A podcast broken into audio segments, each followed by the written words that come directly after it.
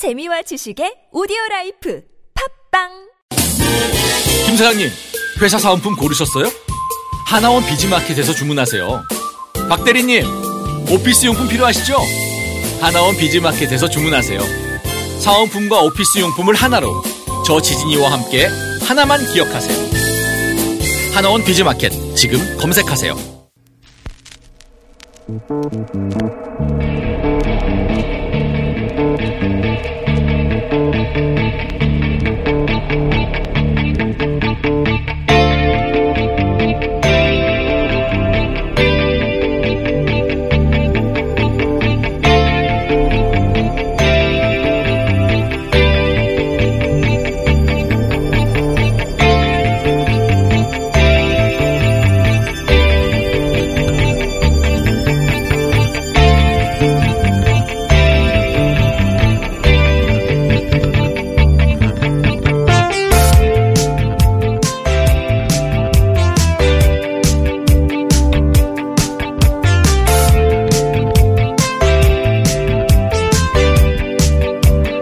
안녕하세요. 김호준입니다.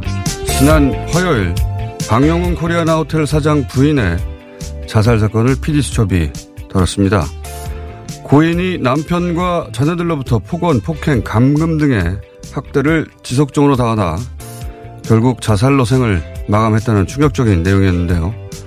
처음부터 끝까지 일반의 상식으로는 납득할 수 없는 폐륜적 정황으로 가득했습니다만 특히 방 사장에게 적용되었어야 마땅했던 주거 침입건에 대한 수사기관의 처리는 어떤 논리로도 해명이 안 됩니다. 방 사장과 아들이 고인 언니의 집을 무단 침입한 정황이 고스란히 CCTV에 담겨 있고 수사기관은 그 영상을 확보했습니다. 그런데 수사기관은 방 사장이 아들을 말리는 장면으로 보아 혐의가 없다고 결론을 내리죠. 방 사장이 아들을 말리는 장면 따위는 존재하지 않습니다. 수사기관은 잊지도 않은 장면을 봤다며 방 사장을 봐준 겁니다. 일선의 경찰이 자신의 눈으로 똑똑히 본 것과 정반대의 결론을 뭐하러 내겠습니까? 조선일보 일가니까 처벌하지 못한 것이다. 이거 말고 달리 설명 가능한 이유가 있나요? 겨우 주거 침입죄조차 적용할 수 없는 특권을 조선일보 일가가 그동안 누려왔다. 그런 방증 아닌가요? 조선일보 일가가 무슨 왕족이라도 됩니까? 이제 그런 시대는 반드시 끝내야 한다. 김원준 생각이었습니다.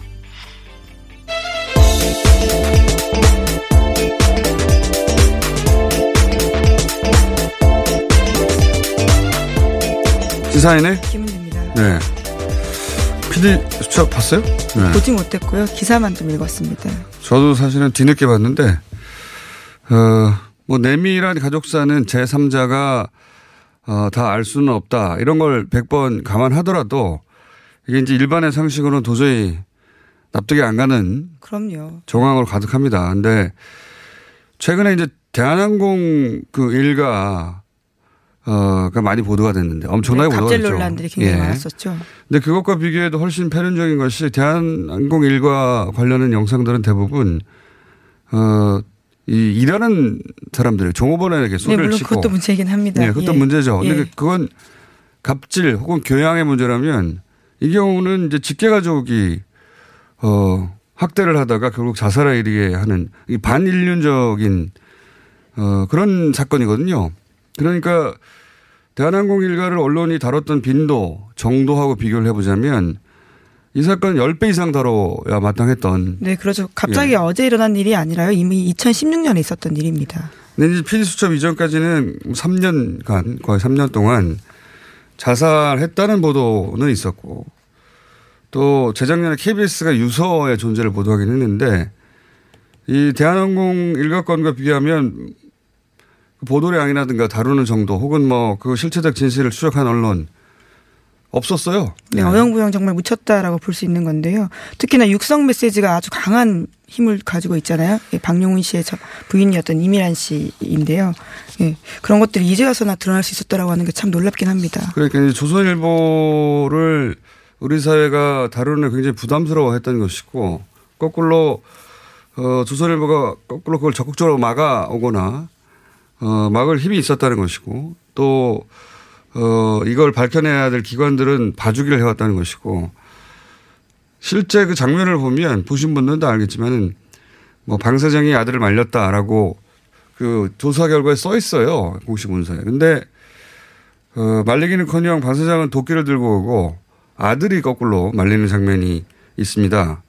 이건 뭐 오해의 소지가 있거나 화면이 애매하거나 잘 안 보이거나 그런 게 아니에요. 너무 명백하게 누가 봐도 어, 방 사장이 아들을 말린 장면 같은 건 있지도 않은데 수사 보고서에 그렇게 써 있어요. 예, 말리는 걸로 보아 무혐의 처리한다고.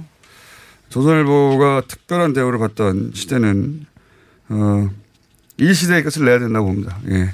그래서 저희가 잠시 후 2부에서 PD수첩 서정문 PD를 인터뷰하기로 하고 그때 자세히 얘기 나누겠습니다. 자, 첫 번째 뉴스는요? 네, 북미 관계 관련된 소식인데요. 존 볼턴 미국 백악관 국가안보회의 보좌관이 트럼프 대통령이 북한과의 추가 대화에 열려 있다라고 말했습니다. 그러나 북한의 동창리 미사일 발사장 복구 움직임과 관련해서는 관련 보고서 및 보도들에 대해서 판단하기에는 너무 이르다라고 이야기했는데요. 다만 이러한 움직임이 사실이라면 매우 실망스러울 것이다라면서요. 어제 트럼프 대통령이 했던 말과 같은 기조를 이어갔습니다.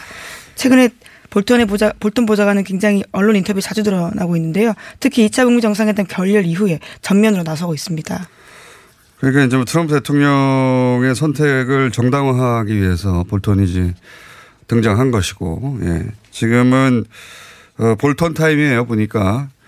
어, 요 관련해서 저희가 잠시 후 정세현 장관 해석을 들어보겠습니다만, 일단 드러난 것만 가지고 따지면 이게 이제 하노이 회담 전에 시작된 거로 지금 밝혀지고 있는데 그렇다면은 처음에 뭐 미사일을 발사하려고 뭐 지붕을 달고 궤도를 복구하고 그랬던 건 아닌 네, 것 같고. 동창리 관련 움직임 네. 말씀하시는 거죠?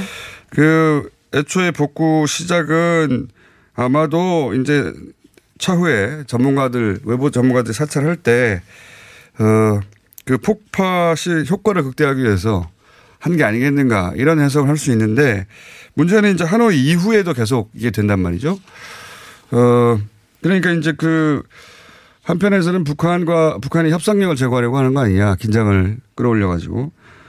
어, 또 북한의 강경파도 우리도 뭔가 해야 되는 거 아니냐 이런 말들이 있을 수 있는데 문제는 미국의 강경파에게도 명분을 주는 거거든요, 이게. 이렇게 강대강 대치가 계속 이 방향으로 계속 간다면 되돌아오기 쉽지 않은데. 네, 특히 예. 반 트럼프 언론들이 굉장히 집중적으로 이 내용들을 미국에서 보도하고 있긴 하거든요. 그러니까요. 네. 그 볼턴 타임이고, 예. 요 해석을 어떻게 해야 되는지, 어떻게 이 상황을 헤쳐나가야 될지, 잠시 후 정세현 전 장관과 인터뷰 나눠보겠습니다. 근데 이제 이거 가지고 미사일을 당장 발사하는 거 아니냐 식으로 계속 호들갑을 떠는 건 아닌 것 같고. 네, 미국에서도 아직은 서두르게 판단할 수 없다라는 식의 네. 이야기들이 행정부 관료들 사이에서 나오고 있습니다. 알겠습니다. 이 사안은 잠시 후에 자세히 다뤄보겠습니다. 다음은요. 네, 이명박 전 대통령이 보석으로 풀려나자 어제 자유한국당 지도부는 박근혜 전 대통령의 사면을 공개적으로 언급했습니다. 다음 달 박근혜 전 대통령의 구속 만기일이 있긴 한데요. 하지만 이미 불법 공천 개입으로 이미 징역 2년형을 받았기 때문에 출소가 어려운 사람입니다. 그럼에도 불구하고 문재인 대통령이 때가 되면 결단해야 한다라는 식의 이야기가 나오고 있는데요. 자유한국당 황교안 대표는 어제 국회에서 기자들과 만나서 박근혜 전 대통령 사면에 대해서 묻는 질문에 대해서 오래 구속돼 있었다. 건강도 나쁘다고 들었다. 이렇게 이야기했습니다.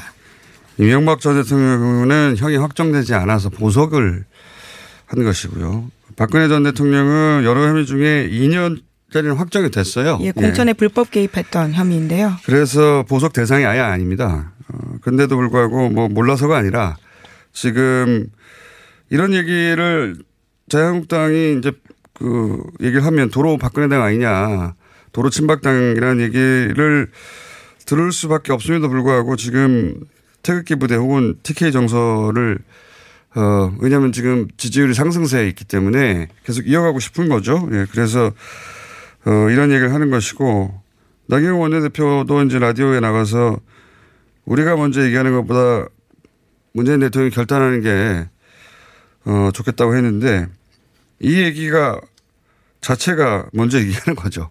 예, 먼저 얘기를 꺼내고 있습니다. 네. 이게 자유한국당에 과연 도움이 될지는 모르겠어요. 자, 그런 박근혜 전 대통령 사면 얘기가 또 불거지고 있고요. 다음은요. 네, 게다가 5.18 망원 논란을 빚고 있는 자유한국당 의원 징계에 대해서 황교안 당대표에게 기자들이 집요하게 묻고 있습니다. 그러자 황교안 대표는 항상 같은 답을 하고 있어서요. 녹음기다라는 비판까지 사고 있다고 오마이뉴스가 보도하고 있습니다. 원래 이제 황교안 어, 대표는 총리 시절부터 이 화법이 어, 똑같아요. 규정과 절차에 따라. 뭐. 법조인 출신이기도 하긴 한데요. 예. 근데 여기서 벗어나는 경우가 거의 없, 똑같은 말을 계속 반복하기 때문에 그때도 이제 뭐 여의도나 그 출입 기자들 사이에서는 고구마다, 예. 고구마 얘기하니까, 어, 썬킴을 불러야 되겠는데, 예, 오늘 네. 마침 나와 있습니다. 예, 예. 잠시 후에 고구마 얘기해 봐야 되겠네요. 예. 어, 근데 어제 얘기했지만 이5.18 징계를 그 황교안 대표가 제대로 할 수 없을 거라고 봅니다. 네, 지금 뭉개고 있는 상황이고요. 당내에서 여러 가지 논란이 있는데 잘 되지 않을 거다라는 전망들이 우세합니다. 네, 잊혀지길 바라는 것 같은데 정치적으로 다른 혈안들에 의해서 어, 잘 묻히죠 원래 정치권에서는 네, 그래서 대상자인 김순례 의원이 최고위원이 되기도 했었고요. 여러 가지 문제점들이 있습니다. 김진태 의원도 마찬가지고 예 근데 이게 어 다른 당에서 묻히도록 나- 내버려 두지 않을 것이고 이건 빨리 해결할수록 좋을 텐데 예 계속해서 앞으로도 해결하지 못하고 오랫동안 끌 것 같습니다. 자 다음은요. 네, 추가 기소된 사법농단 연루 판사들의 공소장이 공개됐습니다. 그러면서 그들의 범죄 혐의가 더 자세하게 밝혀지고 있는데요. 예를 들어서 지난 2016년 4월 달에 김, 김수천 당시 인천지방 부장판사가 정운호 네이처 리퍼블릭 대표로부터 뇌물을 받은 바가 있습니다. 그러자 양승태 대법원에서는 대응 TF팀을 꾸렸었는데요. 이 TF팀의 수족 역할을 맡은 것이 영장 전담 판사였습니다. 이름 들으면 익숙하실 텐데요. 조의연, 성창호 당시 서울중앙지법 영장 전담 판사였는데 이들은 넉 달 동안 열 차례에 걸쳐서 수사기밀을 번갈아 가면서 빼돌렸다라고 합니다. 예, 최근에 이제 그 성창호 판사에 대한 기소를 어 이거를 어 김경수 도지사 어 판결에 대한 복수 보복이다. 아니냐 예. 예, 그런 프레임 야당에서 그런 이야기를 하고 있죠. 그건 이제 그 애초에 성창호 판사가 김경수 도지사에 대해 내린 어 판결을 양승태 키즈의 보복 아니냐라고 하는 것에 대해서 대응 프레임으로 어 성창호 판사를 기소한 것을 이제는 김경수에 대한 보복이다라고 이제 들고 나온 건데 이게 이제 말이 안 되는 것이 이게 어 작년 9월에 이미 입건된 거거든요. 예. 네, 피해자 신분이었다라고 네. 하고요. 검찰이 뒤늦게 밝혔습니다. 작년 9월에 어떻게 성창호 판사가 어떤 판결을 내릴 줄 알고 미리 입건을 하겠어요. 그건 말이 안 되는 것이고 게다가 구체적인 이제 그 기소 내용을 보면 명백하지 않습니까? 예. 네, 여러 차례 걸쳐서. 굉장히 자세한데요. 우선 김수천 부장판사가 가족 계좌로 1,800만 원 받았다라는 검찰의 수사 내용을 대법원에 보냈고 딱 일주일 만에 피자 신분됐던 김수천 부장판사가 이 내용을 들었다라고 합니다. 그리고는 바로 허위 진술해달라고요. 사람들한테 부탁을 했다라고 하거든요. 범죄를 은폐했던 것들을 일조했던 거죠. 그렇죠. 뭐 이건 뭐 기소하지 않을 수 없는 사안이고 성창호 판사가 기소된 것이 보복이니 하는 것은 뭐 이 자체로 다 어, 기각되는 내용들이라고 봅니다. 일부러 들고 나온 거죠. 일부러. 예. 자, 그건 그렇고요. 자, 다음은요. 네, 어제 가구 장자연 씨의 10주기였습니다. 현재 검찰 과거사 진상조사단은 장자연 사건의 최종 보고서를 작성하고 있다라고 하는데요. 당시의 부실 수사 논란은 여전히 되고 있습니다. 어제 관련해서 저녁 저녁에서 JTBC가 보도를 했는데 장자연 씨가 숨지기 직전까지 분홍색 모토로라 휴대전화를 주로 사용했다라고 합니다. 그런데 경찰에서 압수한 것은요 분홍색이 아닌 다른 것이었다라고 합니다. 이게 이제 이제서야 밝혀지는 정황들인데 구체적인 당시의 수사가 얼마나 부실은 부실을 넘어서 은폐거든요. 은폐. 안 했다라고 보이는 그렇죠. 지점들이 있습니다. 그러니까 부실은 할 걸 안 했다는 건데 이거는 어, 있는 걸 없애버린 거니까 이건 은폐 적극적인 은폐인 것이고 이게 그 박용훈 사장 케이스에도 그랬지만 어 일선 수사팀이 있는 걸 없앨 이유가 뭐가 있겠습니까? 일선 수사팀이 어, 있는 걸 없앨 이유도 없고 또 그렇게 할 수도 없어요. 실제로 이거는 검경 모두가 연루된 명백한 휴대폰이 있는데 사라졌다거나 그보다 더 심각한 것은 1년치 통화 내역과 문자가 사라졌다는 거 아닙니까? 네, 근데 포렌식 결과 보고서까지도 없다라고 하는 이거를 건데요. 누가 일선 경찰이 마음대로 빼낼 수가 있겠어요. 네, 그러니까 장자연 씨가 그 당시에 누구와 연락하고 누구를 만났는지를 알 수 없게 된 겁니다. 그러니까 그 장자연 씨가 연락했던 사람들 중에 이 검경 모두를 움직여서 그동안의 통화 내역과 문자, 휴대폰, 기록 전체를 다 빼돌릴 만한 권력을 가진 사람이 있었다는 겁니다.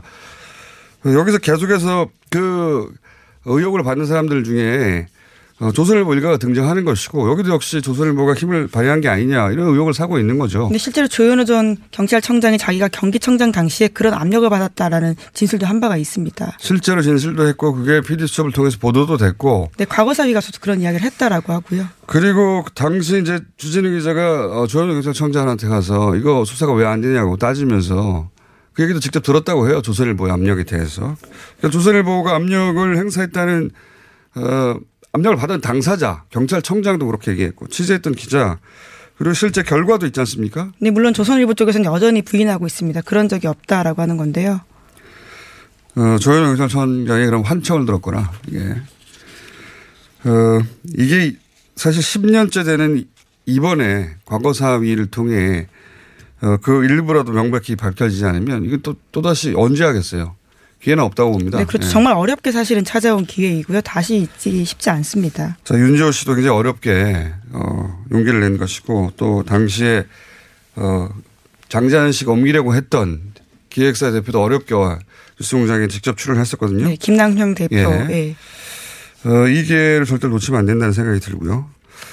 자, 아, 시간이 거의 다 됐는데 여기서 어, 카풀 정도 다르고 썬킴 옆에 앉아 있는 말 좀 시켜야 되겠네요. 네, 관련해서 협의가 이뤄졌다라고 합의가 이뤄졌다라고 하는데요. 예. 평일 출퇴근 4시간 동안 카풀 업체들이 영업을 이제 할 수 있게 되었다라고 합니다.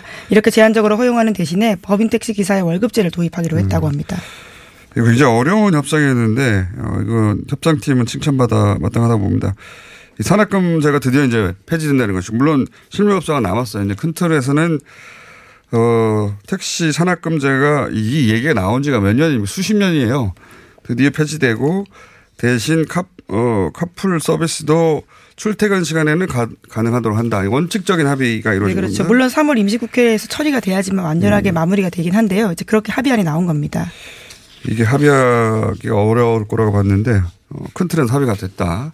자 옆에 영어 자판기 썬킴 씨 안녕하십니까? 안녕하십니까. 며칠 그 강제 무급휴가 좀 다녀왔습니다. 네. 묻는 것만 답해 주세요. 알겠습니다. 많은 분들이 저 보고 싶어 하신다고. 네. 네. 중독성 이 있어요. 가족들이 보고 싶어 하시겠죠. 알겠습니다. 고구마.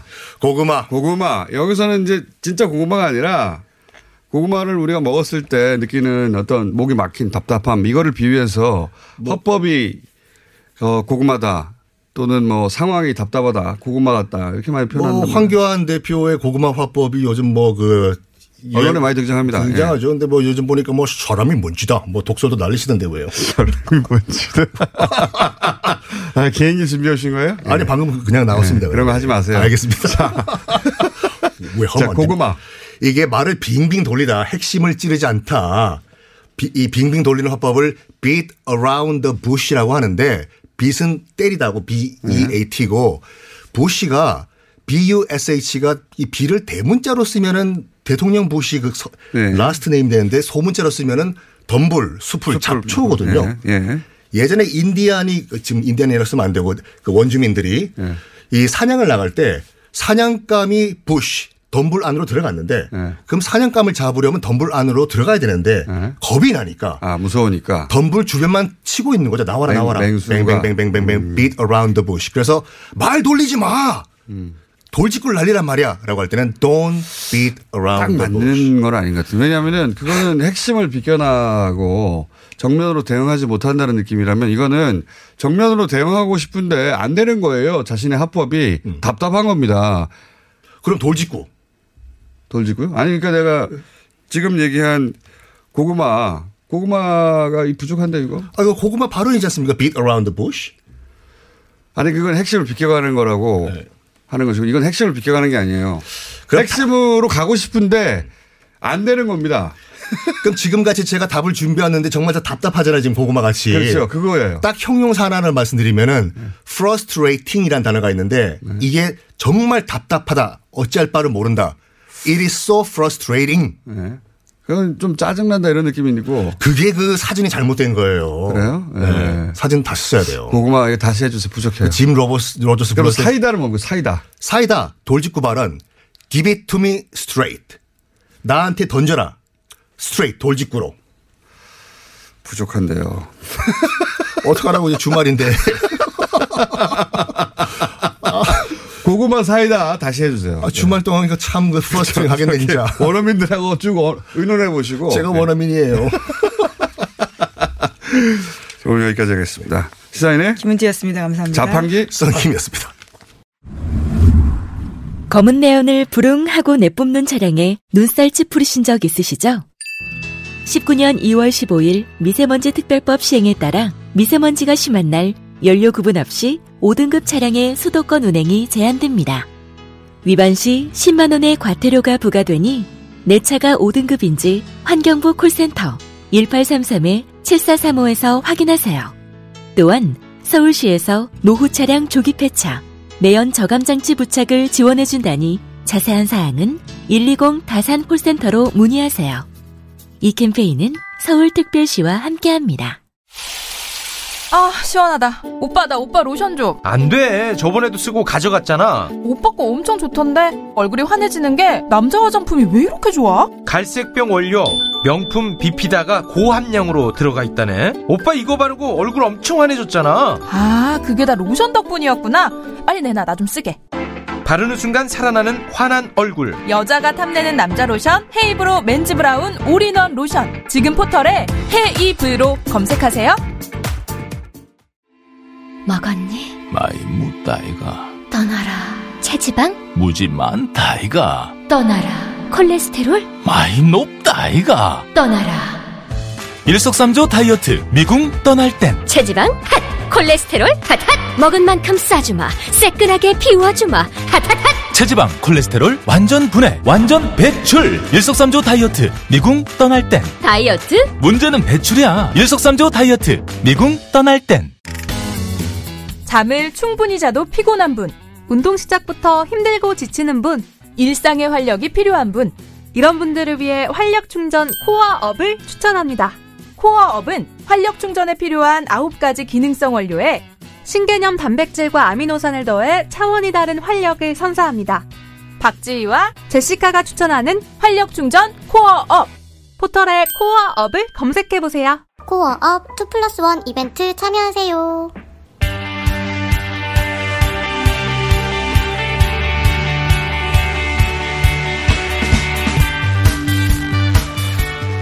하노이 결렬 이후 북한 동창리에서 미사일 발사대가 복구되, 복구되고 있다. 예, 이런 보도가 계속 쏟아지고 있습니다. 그 의미를 한번 짚어보겠습니다.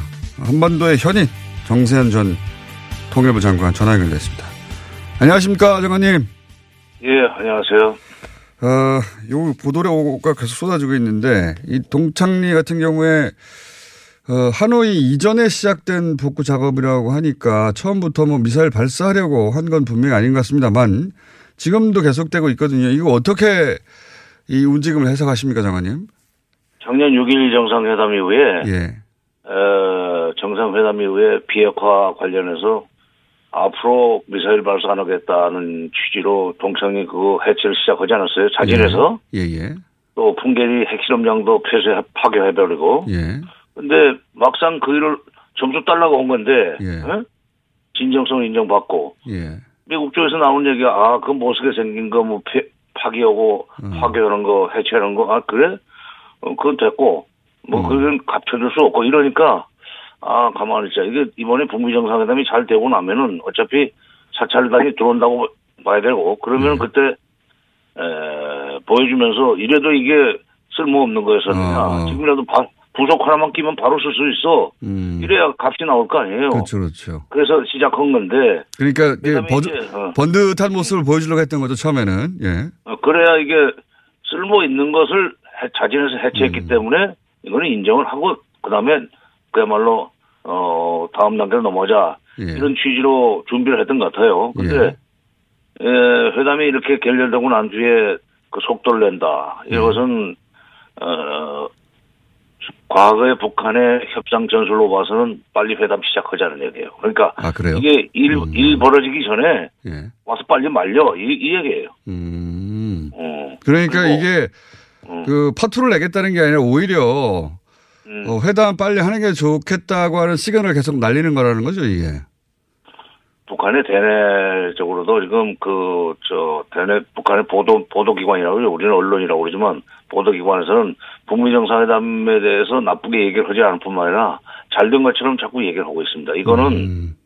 대내적으로 그런다는 얘기는 바로 대내적으로 그렇게 하면서 이런 행동을 취하는 것은 빨리 회담하자는 사인이에요. 그렇군요. 예.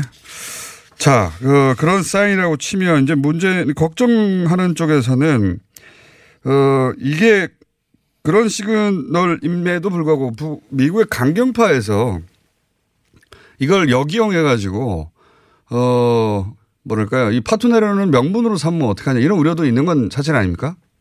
아, 그거는 이제 파토 내려고 그러고 그런 이게 해봤자 소용없다. 북한하고 무슨 예. 협상을 하느냐 하는 어, 여론을 만들려고 하겠죠. 시, 뭐이 보수 언론이나 이런 쪽에서는 그런데 이제 그런 이제 미국 대통령 트럼프 트럼프 정부가 어떤 결정을 하느냐에 달려 있어요. 그러니까 볼튼 같은 사람을 앞세워 가지고 계속 압박을 하면은 그 활동은 진짜 그쪽으로 걱정하는 쪽으로 갈 거고 예.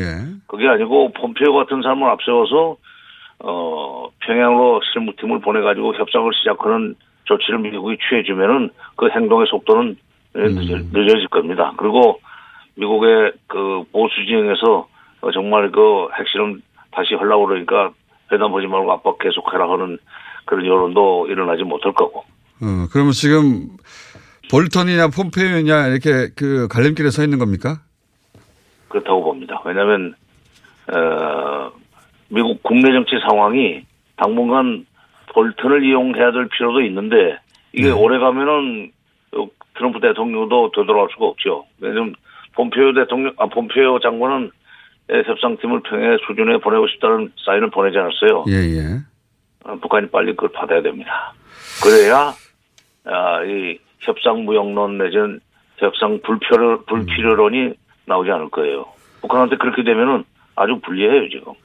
근데 이제 북한도 그걸 받으려면 북한의 면이 서야 되는데 그 북한의 면이 쓰면서 북한이 다시 협상자로 나오게 할 수 있는 방법이 뭐가 있을까요? 그게 이제 우리 대통령이 다리를 놔야죠. 트럼프 대통령이 또 부탁하지 않았어요. 그 비행기 안에서. 예. 어, 그러니까 빨리 북미 신, 남북 신문 접촉을 판문점 같은 데서 해가지고 예. 조금 그 김정은 위원장과 문재인 대통령이 원포인트 판문점 회담을 할 수 있는 안을 만들고 그걸 가지고 어 김정은 위원장을 어 설득한 뒤에 다시 그걸 들고 와싱턴으로 가서 트럼프 대통령을 만나야 됩니다. 그렇게 해서 자 이 정도 됐으니까 빨리 만나시오. 뭐 이거 늦어지면은 어 다시 지금 그 회담 국면으로 들어가기 어렵다는 것도 미국 대통령한테 얘기를 해요. 물론 북한한테도 그걸 어, 설, 얘기를 해, 설, 설명을 해줘야 되고. 서로 사실은 그. 예. 서로 그걸 어 알고 그런 걸 우려할 텐데도 불구하고 양쪽 모두 선뜻 자기들이 먼저 손 내밀기는 쉽지 않은 상황이니까 문재인 대통령이 빨리 나서야 된다 이런 말씀이신 거죠 지금? 그 중재자가 필요하죠. 아니 트럼프 대통령의 부탁상이에요, 그것은. 알겠습니다. 어, 그런데 이제 그 볼턴 얘기를 볼턴에 대한 우려는 항상 말씀하셨고 또 과거 경험에 어 볼턴이 어떻게 협상을 깨왔는지도 여러 번 말씀하셨는데 최근에 어, 어떤 자리에서 이제 볼턴 보좌관에 대해서 재수 없다고 표현하셔가지고 언론에 보도가 많이 됐던데 그렇게 말씀하신 아니요. 이유는 아니, 아니, 설명을 좀 해주십시오. 아, 그 이제 배경이 있죠. 그, 그 거두절미하고 그걸 글자 몇 개만 옮기니까 아주 제가 험악한 사람이 됐는데, 그렇게 내려고 그랬죠. 근데 2002, 제가 2002년 1월 29일 날저 통일부 장관 발령을 받아가지고 일을 하고 있는데, 예. 2002년 7월 달에 7월 초로 개혁을 합니다. 볼턴이 왔어요. 예. 당시에 그 국무부의 그 비확산 및 군축 담당 차관이었었습니다. 어. 와가지고 북한이 지금 클린턴 때 약속한 핵활동 중단은 지속하고 있지만 근데 별도로 좀 또 핵폭탄을 만들 수 있는 그 소재인 고농축 우라늄 프로그램을 가동 중에 있다. 그래서 아니 증거가 있냐 그랬더니 아니 심증은 있는데 아직 증거는 없다. 어떻게 하려고 그러냐. 그랬더니 압박하면 자백하게 돼 있다. 이런 식이에요. 어. 택도 없다고 생각했는데 예. 그때 우리 정부에서도 이거 택도 없는 짓이다라고 생각했는데 결국 나중에 10월 달에 제임스 켈리라고 하는 동아태 차관보 일행을 보냈어요. 그래가지고 세게 압박을 하니까 분발, 북한이 반발하면서 어. 어쩔래? 그런 거 있을 수도 있다. 얼마든지. 너희들 뭔데 간섭해? 이런 논리로 이제 반발을 하니까 바로 그것을 근거로 자백했다 하면서 이제 어. 압박에 들어가다가 결국 어 북한 영변 핵 활동을 중단하는 중 대가로 지어주기로 한 경수로 발전소 원자력 발전소죠. 그 사업을 중단시켜 버려요. 아하. 그러니까 그리고 이제 어 장관님이 직접 그 만나셨고 겪었던 볼턴이 볼턴의 이제 행동들 어떻게 그 판을 깨버렸는지를 어, 정확하게 기억하고 있기 때문에 또다시 그런 역할을 할까봐 지금 이런 말씀 하시는 거군요. 예, 직접 만난 건 아니고 그 당시에 그 사람은 청와대만 만나고 갔는데 아하. 근데 장관이셨기 때문에 그 내용을 아- 들으셨구나. 아, 알죠. 그럼 바로 그 저 NSC 멤버들이 다 공유하고 있으니까. 근데 그렇게 해서 막상 북한이 이제 반발하고 막상 핵 활동을 재개하겠다 그러니까 미국이 부랴부랴 또 육자회담 하자고 그래서 육자회담이 시작이 됐어요. 예. 육자회담이 성사가 되니까 그때는 이 볼턴이 지난 작년 3월 달에 3월 달에 이제 꺼냈던 CVID를 또 꺼낸 겁니다. 아, 그때부터. 그때 꺼냈어요. 어. 그럼 또 CVID가 별로 인기가 없으니까 그 비현실적이다라고 하니까 그러면 대량 살상무기 그것도 여기서 다루자. WMD. 예. 그러니까 그 사람은 고농축 우라늄 프로그램 CVID, WMD가 전공이에요. 근데 이번에 저 그 확대회담 확대회담 자리에 그 사람이 보이길래 아이쿠 야 이거 오늘 틀렸구나 하는 생각을 해서 틀렸다고 생각하면은 아 이거 오늘 운이 나쁘네라고 생각하는 거 아니에요. 근데 이제 보통 속된 말로는 뭐 재수없다고 그러지. 근데 스토리는 그렇게 돼 있어요. 아 그랬더니 그냥 그, 그 문맥 잘라버리고 거두절미해서 아까 편집을 해서 어, 그 제가 저뭐 이 동맹국의 안보보좌관을 그 능멸한 이상한 사람이었습니다. 감히 감히 어떻게 속국에 물러난 옛날에 그 무슨 판서가 어? 상국의 현직 그 상서를 그 조롱하느냐 뭐 이런 식으로 이 얘기가 돌아가더라고 그래서 야참 일이 그렇게 됐습니다. 아, 그, 그렇게 됐군요. 예. 앞뒤가 잘려서 그렇게 나간 거군요. 아, 근데 장관님이 직접 겪으셨던 바에 따르면 볼턴은 어, CBID 대량 살상 무기 고농축 우라늄을 그때부터 계속 돌려가며 협상이 망가지는데 혁혁한 공을 세워왔고 이번에도 등장하자마자 어, 그 불길한 기억이 다시 떠올랐고 근데 그 불길한 예감은 맞아버렸던 거죠. 네. 그래서 그런 말씀을 하신 들고 왔던데 봉투 속에 과거에 자기가 써놨던 그 저그 글들 다 들고 왔을 거예요. 예. 그리고 지부에 네. 근거도 없이 그 이 대목이 가장 그 뭐랄까요 그 와닿네요. 고농 고농축 우라늄에 대한 예를 들어서 무슨 사진이든 증거든 물증을 들게 한게 아니라 그냥 감이 그렇다고 했다는 거 아닙니까, 그죠? 감이. 그땐 그렇게 예, 그랬, 네. 그랬어요. 아무 그렇게 거 시작을 했어요. 그 감을 가지고 밀어붙여 가지고 북한을 도발한 다음에 북한이 도발하자 그걸 또다시 근거를 삼아서 결국은 판을 깨는. 판을 깨고. 그리고 또 살이 판을 깨고 나가려고 그러니까 판을 깨놓고는 북한이 이제 반발하니까 회담하자고 그러고. 회담 시작하니까 CVID 하라고 그러고.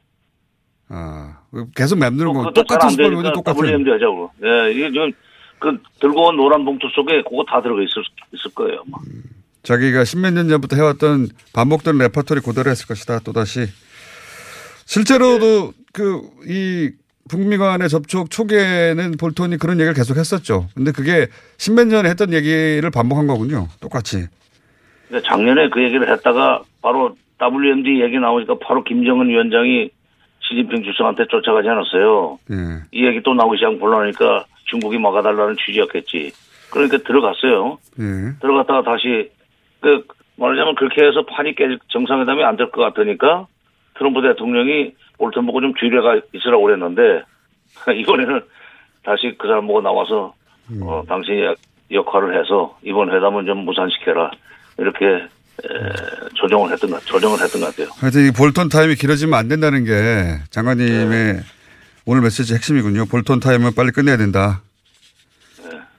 알겠습니다. 오늘 여기까지 듣고요. 예. 예. 요거를 장관님처럼 해석해주는 동창리 움직임 해석해주는 사람이 없어서 어, 다시 모셨습니다. 다음에는 스튜디오 나와서 또 상황이 발생하면 이야기해 주십시오. 오늘 말씀 감사합니다. 예. 정세현 전 통일부 장관이었습니다.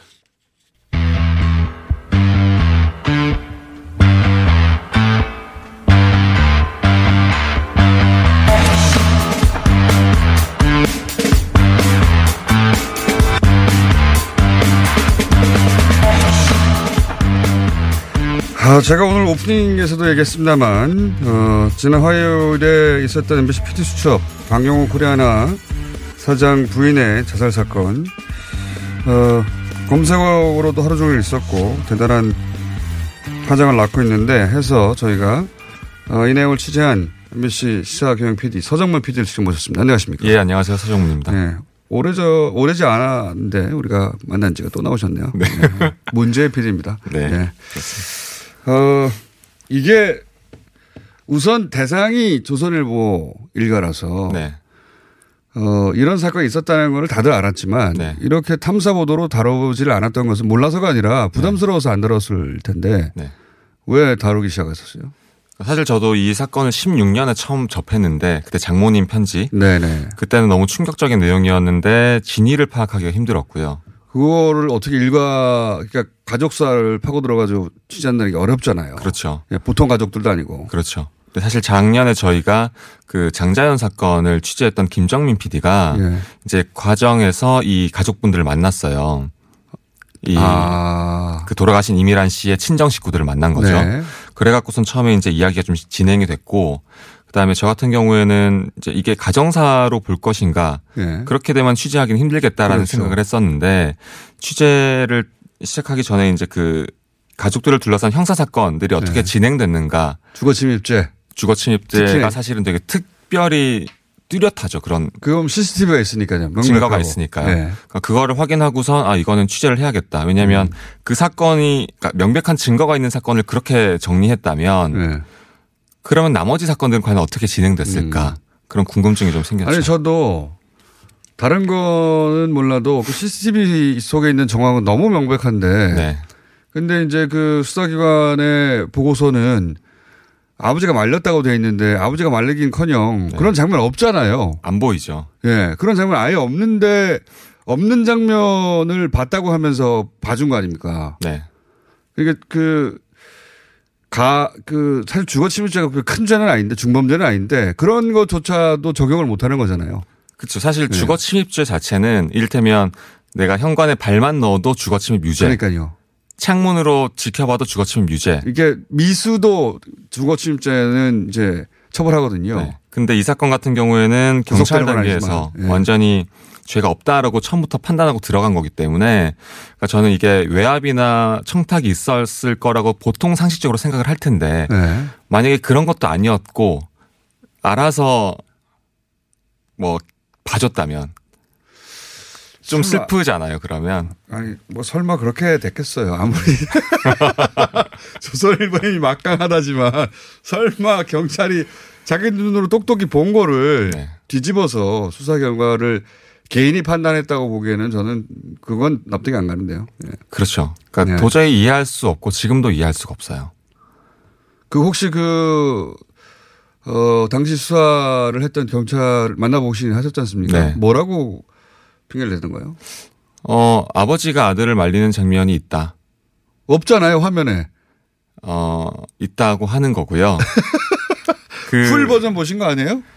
full 버전을 보셨을 텐데 있다고 하시고 어. 그다음에 그 수- 사건을 담당했던 검사 네. 측에 저희가 이제 질의를 넣었는데 그쪽의 대답 역시 아버지가 아들을 말리는 장면이 있다.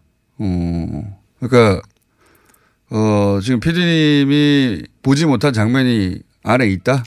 제가 못 본 장면이 있거나 네. 아니면 제가 눈이 좀 잘못됐거나 어. 네, 그런 거겠죠. 아무리 찾아봐도 없었어. 그 장면을 못 내보낸 거 아닙니까?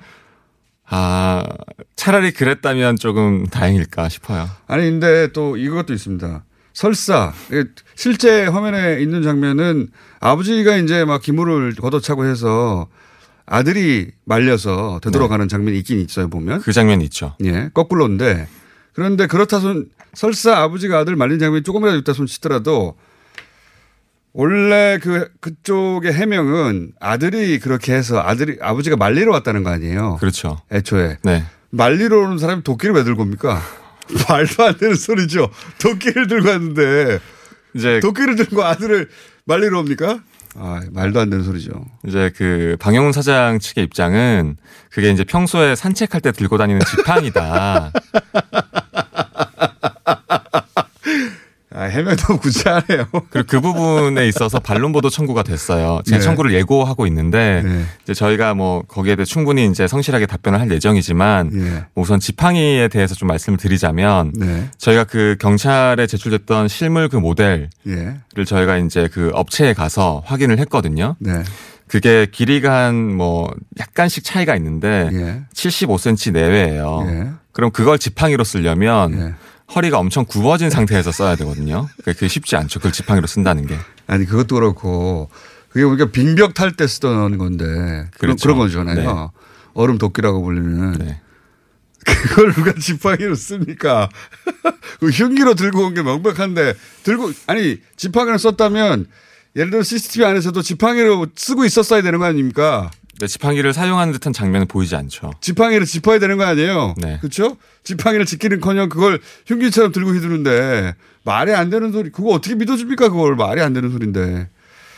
네, 경찰과 검찰은 믿었습니다. 아니 그래서 저는 어 이건 일선 경찰이 마음대로 명백히 CCTV 있는데 더군다나 그 CCTV가 그 유가족에게 있는 거란 말이죠. 마음대로 없을 수도 없, 없을 수도 없어요. 예. 그렇죠. 예. 그런데도 불구하고 이렇게 결론을 내버렸다는 건 일선 경찰 혹은 뭐 일선 검사 한 사람이 할 수 있는 일이겠는가. 이렇게 해도 덮일 수 있- 있다고 자신하니까 한 거 아니겠어요?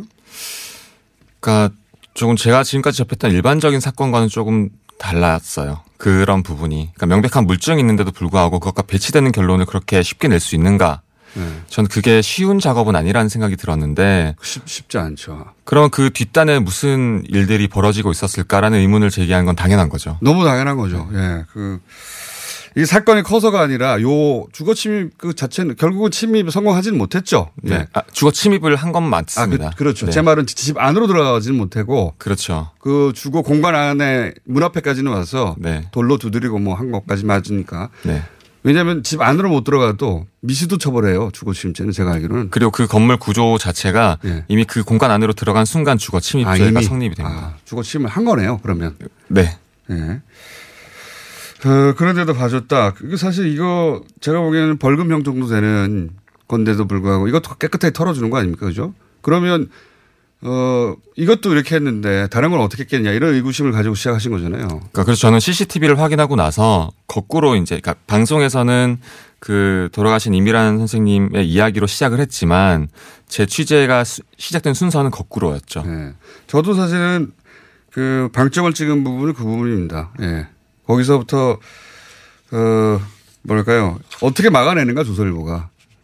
이 사건도 이랬다면 뭐 지금 장자연 사건도 나옵니다만 조선일보가 그동안 빠져나간 게 얼마나 있었을까. 이런 생각을 할 수밖에 없는 거죠. 이걸 보면서.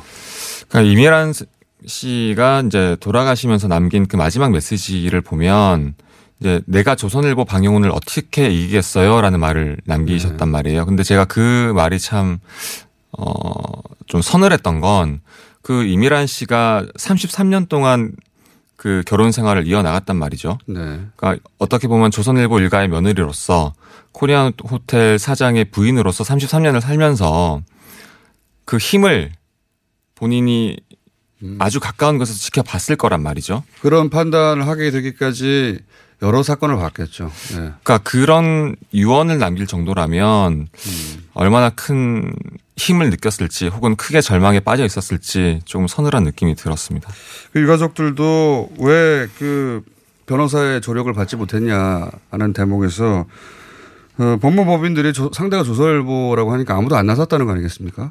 네. 그러니까 그 이미란 씨 친정댁이 어 뭐 이런 표현이 어떨지 모르겠지만 그 만만한 집안이 아니에요. 음. 거기도 굉장히 이를테면 대한민국의 상류층이라고 불릴 만한 정도의 그런 가족분들인데 그럼에도 불구하고 변호사 구하는 것도 힘들었다고 하시더라고요.